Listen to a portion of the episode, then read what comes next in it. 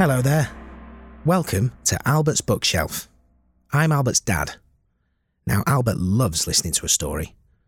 Would you like me to read one of his favourite books? OK, well, get yourself comfy and I'll begin. The Gruffalo's Child by Julia Donaldson and Axel Scheffler. The Gruffalo said that no Gruffalo should ever set foot in the deep, dark wood. Why not? Because if you do, the big bad mouse will be after you. I met him once, said the Gruffalo. I met him a long, long time ago. What does he look like, Dad? Tell us, Dad. Is he terribly big and terribly bad? I can't quite remember, the Gruffalo said. Then he thought for a minute and scratched his head. The big bad mouse is terribly strong, and his scaly tail is terribly long. His eyes are like pools of terrible fire, and his terrible whiskers are tougher than wire. One snowy night, when the Gruffalo snored, the Gruffalo's child was feeling bored. The Gruffalo's child was feeling brave so she tiptoed out of the Gruffalo cave.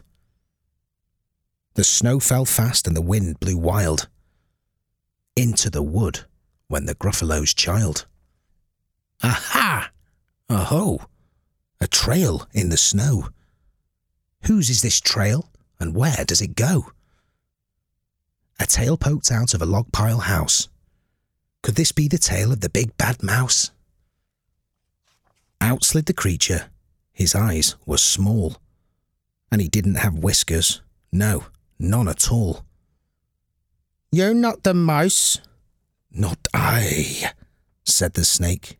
He's down by the lake, eating Gruffalo cake. The snow fell fast and the wind blew wild. I'm not scared, said the Gruffalo's child. Aha! Oh, ho! marks in the snow. Whose are these claw marks and where do they go? Two eyes gleamed out of a tree-top house. Could these be the eyes of the big bad mouse? Down flew the creature. His tail was short, and he didn't have whiskers of any sort. You're not the mice. To who? Not I but he's somewhere nearby eating Gruffalo pie. The snow fell fast and the wind blew wild. I'm not scared, said the Gruffalo's child. Aha! Aho! A track in the snow. Whose is this track and where does it go?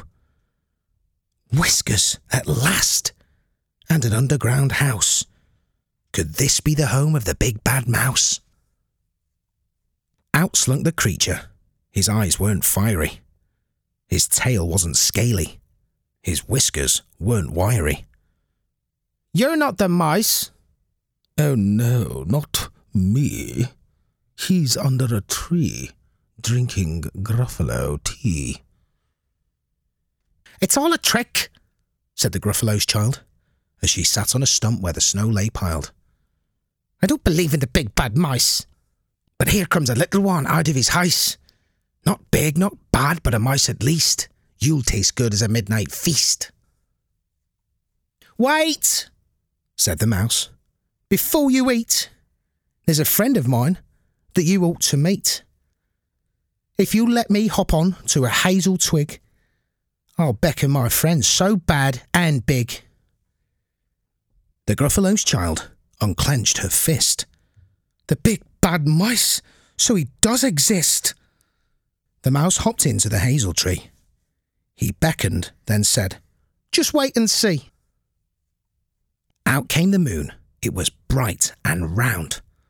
A terrible shadow fell onto the ground. Who is this creature, so big, bad, and strong? His tail and his whiskers are terribly long. His ears are enormous, and over his shoulder he carries a nut as big as a boulder. The big bad mice! yelled the Gruffalo's child. The mouse jumped down from the twig and smiled. Aha! Oh Prints in the snow. Whose are these footprints? Where do they go? The footprints led to the Gruffalo cave, where the Gruffalo's child was a bit less brave. The Gruffalo's child was a bit less bored. And the Gruffalo snored and snored and snored. Everyone at Albert's Bookshelf just wanted to say a huge thank you to all the mums and dads, parents and children for listening to some of Albert's favourite stories. Now, we've had lots of requests and we have tried to include as many as we can in our new releases, but if you would like to request a book we haven't yet done, why not send us an email to hello at albertsbookshelf.com or via our Instagram at albertsbookshelf. Please don't forget to subscribe and share our social media pages and podcasts, and ask your friends and family to do the same. Thanks for listening.